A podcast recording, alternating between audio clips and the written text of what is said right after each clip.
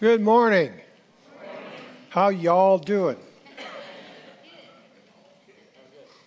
I get, I'm getting it now, right? I'm working on for Austin. I, I, told, I mentioned this morning we had neighbors. They went Ewans. They didn't quite get the y'all part. They, how Ewans doing? That's pretty funny. Hey, what do you think about this? I read just recently where the average person thinks that a really good sermon is one that goes over their head and lands on their neighbor. Is that true? look at your neighbor. You're all neighbors. Ron Moffat asked me something I shared with the group this morning. Ron asked me last week. He says, Okay, you getting ready for this sermon? I said, Yeah, I'm working on it. He says, Well, you're going to hit them with bricks, slash them with whips, or throw marshmallows at them? That was a strange question, but it's kind of funny. I said, Well, I don't do marshmallows. Besides, they can't fire me. I don't work here. so there was a, a time where the evangelist D.L. Moody was, was filling in to speak at a particular church. And they came up to him before the service and said, We just want you to be aware that in this church, a lot of the congregants leave before the end of the sermon. And we don't want you to be upset by that. We just want you to know that that might happen. Thank you, he said. I'll, I'll consider that. So he got up and he, he got ready to preach. He says, Now I'm going to speak to two classes of people today sinners and saints. And so he began to preach. And he went along for a while, and finally he stopped and he says, Okay, I'm done preaching to the sinners. Now I'm going to preach to the saints so all you sinners can leave. well, this is the first time in that long time that no one left that church during the sermon. There was a, a story told about uh, an event at the First Baptist Church. Now, it wasn't this one, because I don't think, maybe we have done coffee and cookies. I don't remember. Do we ever have coffee and cookie fellowship? I don't think it happened here, but it happened at a First Baptist church, and the, pe- the preacher went pretty long one day. In fact, real long. But when they got done, they had their fellowship time afterwards with the coffee and the cookies, and he was there enjoying a cookie, speaking to a family that he was meeting with. And they had a seven year old boy there, and he says, Son, do you know why we have coffee after church? Yes, sir. He says, I think so.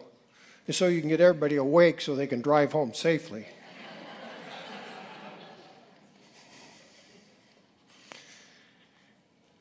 Trying to figure out what you're going to talk about you know, it's kind of as an aside, trying to think about what you're not supposed to be thinking about when you're trying to play music is something too, I'll tell you that.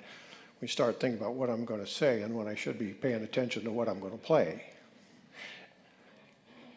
I got most of the notes. Thank you. Thank you, Barry. um, so I started out, I really liked Matthew chapter 24, and that's where I was headed originally. And I'm not sure why I like it so much, other than it, it's kind of mysterious in some ways. Jesus talks to his disciples about end times, about problems they're going to face. But I got stopped. I didn't get very far. Now, I've read this chapter a bunch of times, and, and I really like it especially the way Matthew sets it up. Now, whether this happened in a contiguous time frame, I don't know. But there, certainly there was a time where Jesus confronted the religious rulers of the day and he called them vipers and other things. And then the disciples point out, at some point, they're pointing out the, the great temple and how, how great it is. And Jesus tells them there's not going to be one stone left upon another. So obviously they're concerned, so they go to him and ask him, well, when's this going to happen? When this this has got to be the end of the age. When, when is this going to happen? When will you return? And he says something that I really found very interesting. And this is what stopped me. And Jesus answered them and said, See that no one leads you astray. That's from the ESV. I, I like the NIV better. It says the same thing, but it says it in a different way. Jesus said, Watch out that no one deceives you. Now, why would he say that? Watch out that no one deceives you. Obviously, somebody's going to try to deceive people. And later, he goes on and he talks about a period of time about in, in uh, excuse me, John chapter 8, he talks about 8. He talks about a, period of time in Matthew as well as where it's going to be so deceiving that, if possible, even the elect could be deceived. Now, that's most likely during the tribulation time. But that deception is going to ramp up as you get closer and closer to that time. And if you're not aware of the deception that's going on, you're not paying attention. Because the deception that's being used, to the lies that are being told right now, is growing unbelievably. In fact, there were some public libraries that were banning the Bible because it was too divisive. And there's been some conflict over that back and forth. Some of them had to reinstate it, I'm not sure if they all did or not. So we know there's a problem. We know that deceiving can take place, and Jesus warns watch out.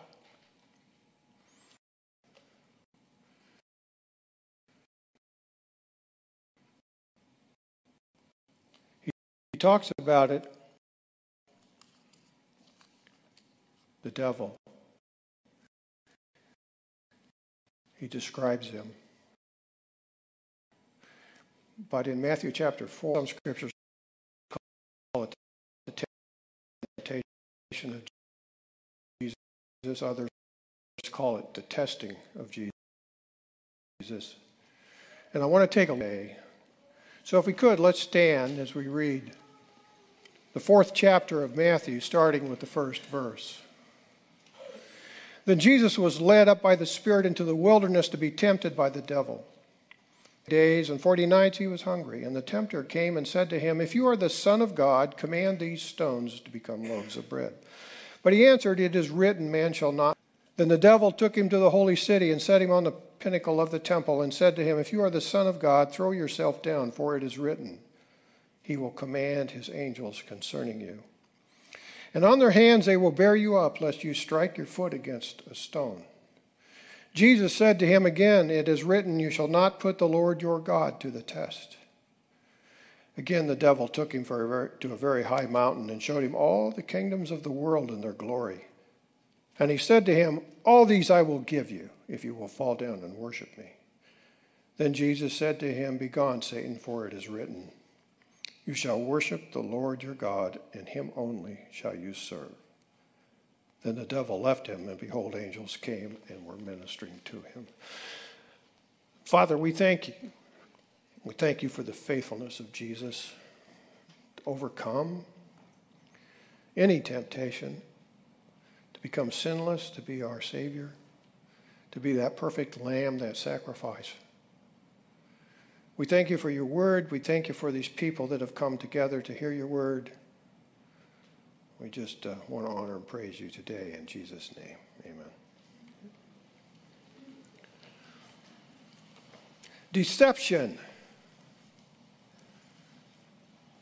Jesus talks about deception, and we're going to see how the devil works in some of the areas because they very much affect the way it works with us.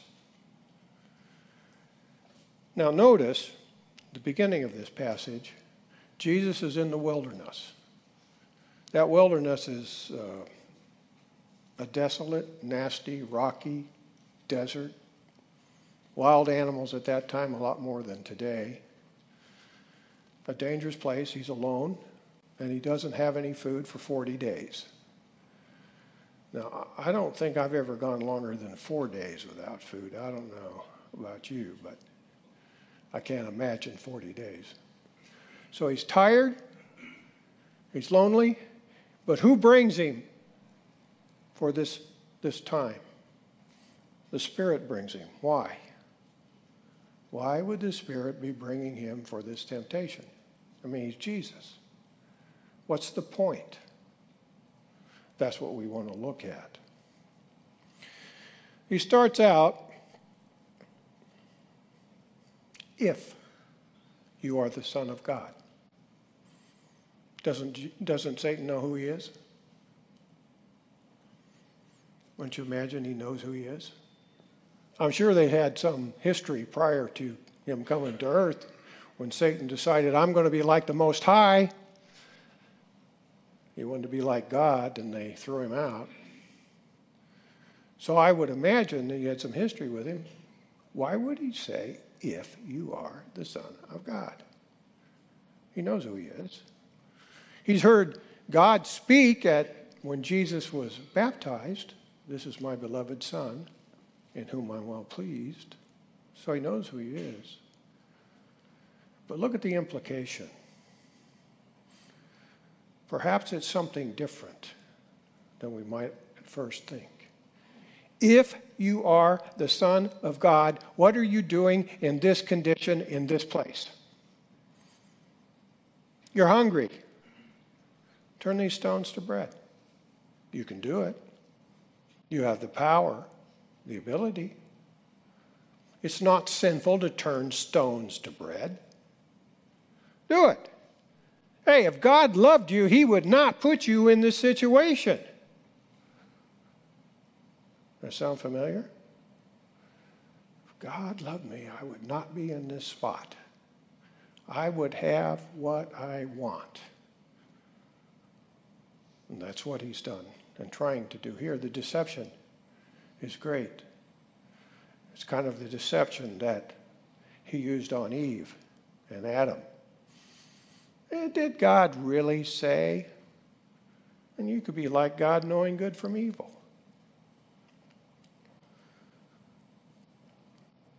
Look how he works. The if. He knows who he is.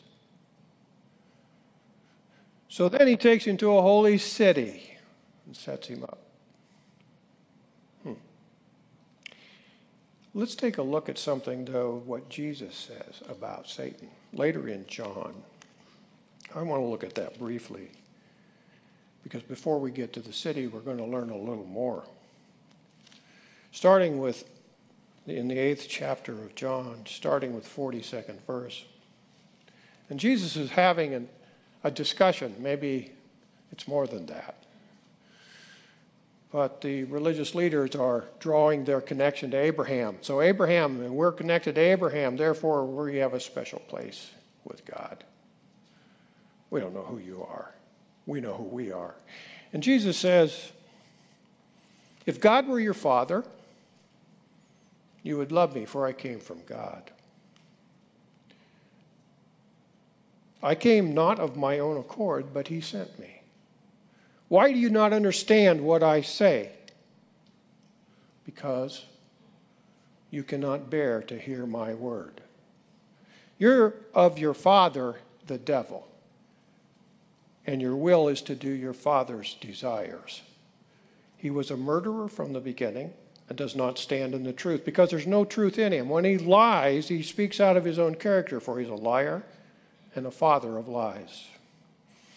But because I tell the truth, you do not believe me. Which one of you convicts me of sin? If I tell the truth, why do you not believe me? Whoever is of God hears the words of God. The reason why you do not hear them is that you are not of God. Why is it? It's, this is something that really has puzzled me because I've really seen this. Why is it it seems so much easier for people to believe a lie than to believe the truth? Have you noticed that?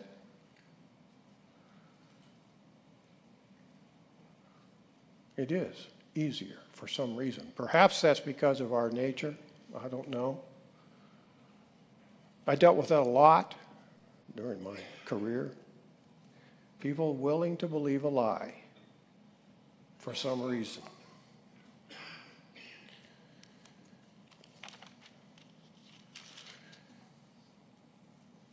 So now, the next test. The devil took him to the holy city and set him on the pinnacle of the temple and said to him, If you are the Son of God, throw yourself down. Why would he want to do that? Now, some, some scholars have suggested that the high point of the temple and the valley below, some 450 feet or something like that, if you were to jump. Satan says the angels will come, they'll pick you up, they'll protect you. What's, what's this test about? What's he trying to get him to do? Leap! You're the Son of God. You don't deserve the situation you're in. Some have suggested, well, maybe he's going to leap. Uh, the, the idea was for him to leap and show everybody that he's the Messiah. Maybe. I doubt it. More than likely, it's just a matter of trust yourself, put God on a spot, presume upon God, leap, jump. God will protect you.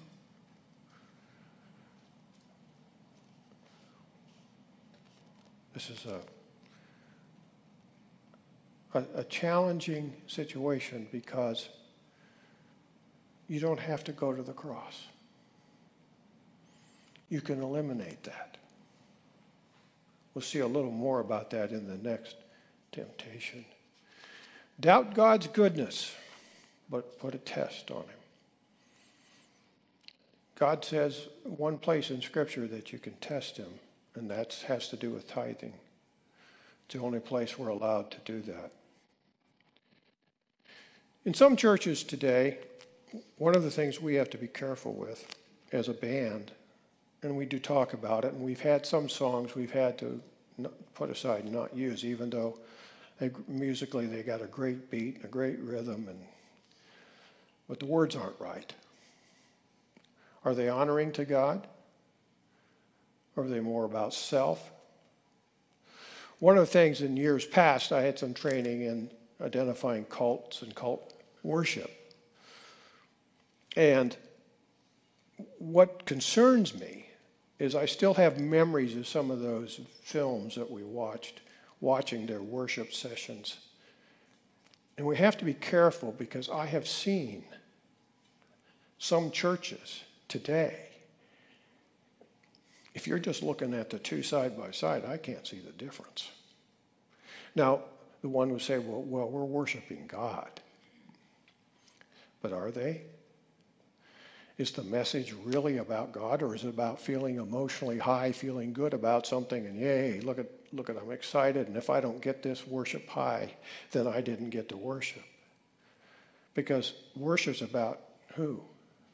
Who are we worshiping? So, as a band, one of the things I've challenged the band is this next month.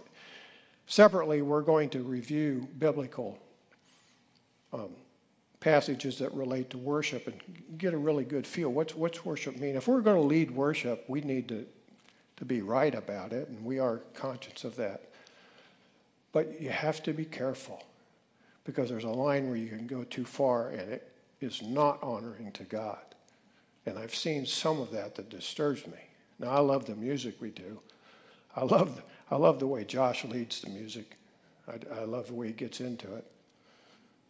But we do talk about it, we do have to be careful because we want it to be honoring to God, and that you and you, as you are worshiping, you are honoring God.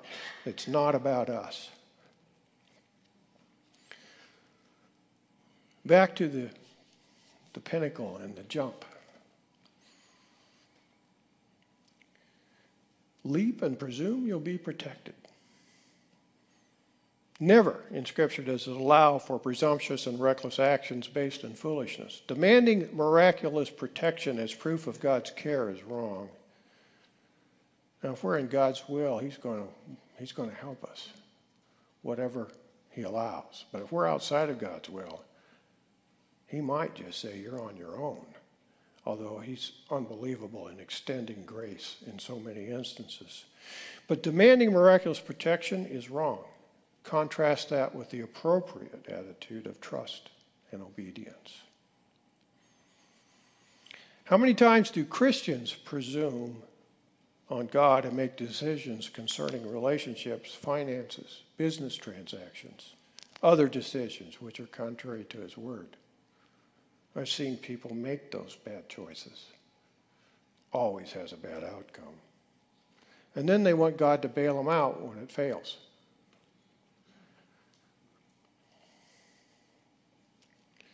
The third test I think deception's going by the way. This is where he's uncovering himself. He's taken the mask off. And he says, taking, taking Satan, uh, Satan taking Jesus to a very high mountain, showed him all the kingdoms of the world and their glory. And he said to him, All these I will give you if you will fall down and worship me. You know, Jesus didn't say to him, Satan, you don't have that authority. They don't belong to you. He didn't say that. So he must have uh, that authority, at least for now. He's like saying, Jesus, look, these are all going to be yours anyway. Why don't you just go ahead and worship me? I'll give them to you. You don't have to go to the cross. You'll get all these nations. You'll be in charge. I can do it for you. You're going to do it anyway. Do it now. You don't have to go through all that pain and suffering. You're the Son of God. Do it now. Take it. Take the kingdoms now. Well, what's he, what's he going to take? If he doesn't go to the cross, what are these kingdoms worth? Nothing. They're filled with sin, despair, distrust, dishonesty. But when he comes back, he's going to fix it. It's going to be better. It's going to be perfect. He'll remove sin, he'll make it perfect. It'll be a time of rejoicing and celebration. But he's going to have to go through that cross. Jesus knows that. If you are the Son of God, what are you doing in this place? What are you doing here? Take it. Forget the pain. Consider who you are and where you come from. Of course, what did Jesus say? You shall worship the Lord your God, and him only shall you serve. Be gone, Satan.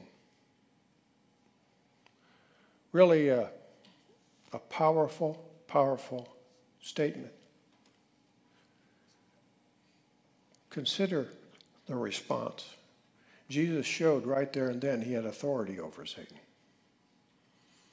Now he comes back to after him again, but when he when he uh, rises from the tomb, he has conquered that sin. We no longer have to worry about that if we're in Jesus. To forgive sin and restore people's relationship with the Father. He never lost sight of his mission. He never let his own personal need outweigh the Father's will. Can we learn something from that? Be gone, Satan, for it is written, You shall worship the Lord your God, and him only shall you serve. So, how do we, uh, how do we deal with this? Well, knowing the Word of God is a priority. We need to know it. We need to understand it. We need to use it in our daily lives. But you know, there's an attack on the Word of God. Perhaps some of you have heard about the Bible that uh, China is rewriting the Scripture. Maybe some of you have heard about that. They're, they're going to rewrite the whole Bible. And it's going to substitute God, it's, it's going to be substituted by the government or the state. So your worship, your loyalty, your, your obedience is to the government. Now, we don't know because it's all done in secrecy. We don't know what all they're going to do. But one little excerpt, at least they claim, has slipped out, has to do with a passage where the woman's caught in adultery. And I, I think we had a speaker a couple of weeks ago or so talked about that, that passage of Scripture. you know, she's brought to Jesus, and Jesus says, Who's there to condemn you? And no one is. Well, I don't condemn you either. Just go forth and sin no more. But in the Chinese version, Jesus leads the stoning of this woman to death because her act was a betrayal, a rebellion against the government, the God.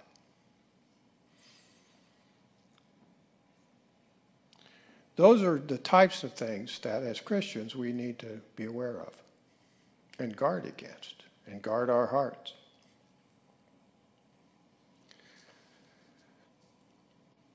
Second Timothy says all scripture is breathed out by God and profitable for teaching, reproof, for correction, and for training in righteousness. But now people say, well, it must be relevant to my needs, or I'll disregard it. Or there's some parts of it, well, that author was biased or bigoted. We'll ignore that part. Actually heard a pastor, not from around here, from another state, say that he never uses the passages of Scripture that Paul wrote because Paul was a bigoted man and we can't trust his words. All Scripture not just the part that seems culturally relevant. Deception, lies. Deception, because of lies, can lead to temptations. Where those temptations come from? They come from here, according to James. Come from within. So we battle it. We battle it with the Word of God, we battle it with prayer, and we battle it together as a church.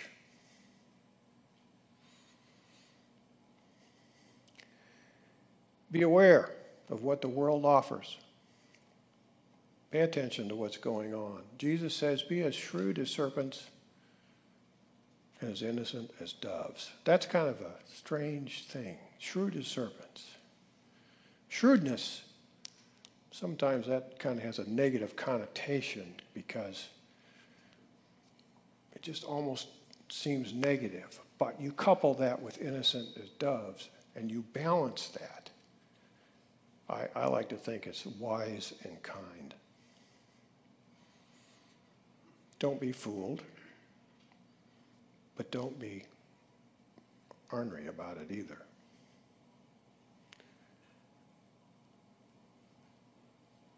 We require a balance we require each other. Thank the Lord we have a Savior who can balance it all out. Do not be deceived.